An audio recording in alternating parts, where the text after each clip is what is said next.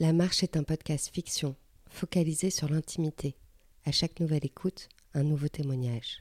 Vous êtes à Paris, vous ouvrez la porte de l'un de vos voisins, et lorsque son monologue se termine, vous fermez doucement la porte. La marche, Martine. Martine va à la pêche, Martine va à l'école, Martine va chez le médecin, Martine ceci, Martine cela. Martine est brune et jolie, seulement elle a dix ans à tout casser. Bien sûr, elle va à l'école, mais elle n'est jamais punie. Martine a toujours dix sur dix, ne renverse jamais son encre et son pupitre est toujours rangé. Elle est jolie et ne se tache jamais. Martine porte de petites robes et ne les déchire jamais. Elle écrit à la plume, envoie des cartes postales, porte un chapeau de paille quand le soleil est plus fort que d'habitude. Parce que dans le monde idyllique de Martine, il ne pleut jamais, même pas pour faire semblant. Il ne pleut jamais. Jamais l'eau ne tombe du ciel. Jamais des yeux de Martine.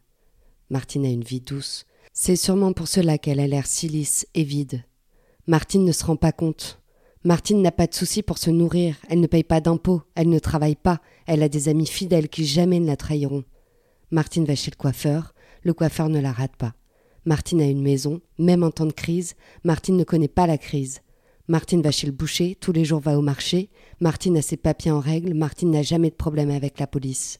D'ailleurs, dans le monde de Martine, il n'y a pas de police, il n'y a pas de voleur, il n'y a pas de méchant, il n'y a pas de dealer, il n'y a pas de prison. Martine ne paye pas de carte orange, car elle ne prend pas le métro, ni le RER. E Martine ne connaît pas la foule et ses affronts. Je la juge, Martine.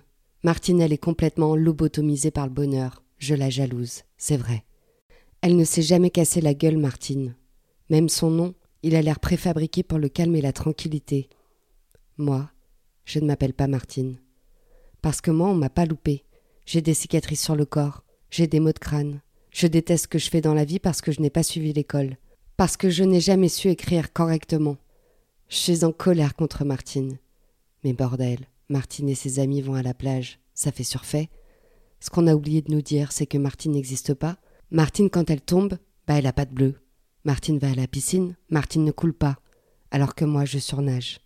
Martine nourrit les poules. Martine perchée récupère les pommes dorées en haut de l'échelle. Martine prend son temps pour vivre, mange l'heure du déjeuner et du dîner. Martine a une famille, franche et soudée, son père, sa mère, son grand-père, sa grand-mère, tous figés sur la belle photo de famille en noir et blanc qui est posée sur l'imposante cheminée. Chez Martine, il n'y a pas de cadavre dans le placard, il n'y a pas de secret de famille. Martine n'a pas connu le mensonge, n'a pas connu l'échec. Martine ne connaît que la réussite. Martine ne sait finalement pas conjuguer le verbe échouer. Martine ne tombe pas amoureuse, Martine ne connaît pas l'amour. Elle n'a pas attendu que le téléphone sonne. Martine ne passe pas ses nuits en boîte, elle ne se déhanche pas sur des bits électroniques, elle ne sait pas ce que c'est que de rentrer avec le lever du soleil, tout simplement parce que Martine n'a aucune raison de s'échapper. Martine vit gentiment, sans grand désir, sans grand drame. Martine ne connaît sans doute pas l'extase. Martine n'existe pas, Pourtant, on l'a tous lu, l'histoire dans laquelle il ne se passe rien, celle qui nous rassure, qui nous montre une vie paisible et enchanteresse. Martine, elle nous ment. Martine est une vendeuse de rêves de pacotille. Elle nous fait croire que tout ira bien, et que tout finit bien à la fin. Du coup, parfois, j'aimerais la cogner, qu'elle se rende compte, Martine, comme ça fait mal en vrai la vie. Martine n'a rien compris. Elle vit dans un monde décoloré par le temps, parce que ses bouquins resteront à jamais sur les étagères poussiéreuses des bibliothèques municipales. Martine n'a jamais eu le cœur brisé. Ma gueule a pleuré, seule et en silence pour ne jamais déranger, et c'est ce qui m'a fait grandir. Voilà pourquoi Martine elle aura dix ans à tout jamais. Je peux vous dire que si Martine avait vu passer les années, elle en aurait pris des claques, les claques de la vie, parce que personne n'y échappe. Elle aurait fait une descente brutale, comme connaissent les drogués. Elle aurait, j'espère, souffert du décalage de la vie d'enfant avec celle d'adulte.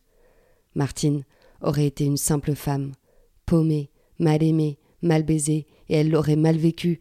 Elle aurait fait un boulot crevant pour gagner des pacotilles, et là, ses rêves, sa vie, sa petite vie, en auraient été bouleversés.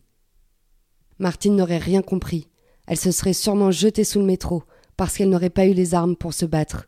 La meilleure défense étant l'attaque, Martine aurait été en échec et mat. Elle nous a menti, Martine. Mais le pire, c'est que ni vous ni moi ne pouvons lui en vouloir, parce que finalement, ce n'est pas de sa faute à Martine. Même si j'ai toujours voulu lui faire comprendre, on a tous cherché à lui faire confiance. Je la ferai dorer sous un feu, pour qu'elle se rende compte, Martine, que c'est ça la vie, la vraie. Merci d'avoir écouté un épisode de l'œuvre sonore La Marche. Je suis Audrey Gauthier, l'auteur de ces fictions. J'espère que vous vous plongez dans les monologues de ces short stories avec entrain. Surtout, n'oubliez pas de fermer la porte et de revenir à vous après l'écoute de chaque épisode. Bref, merci et vivement la suite.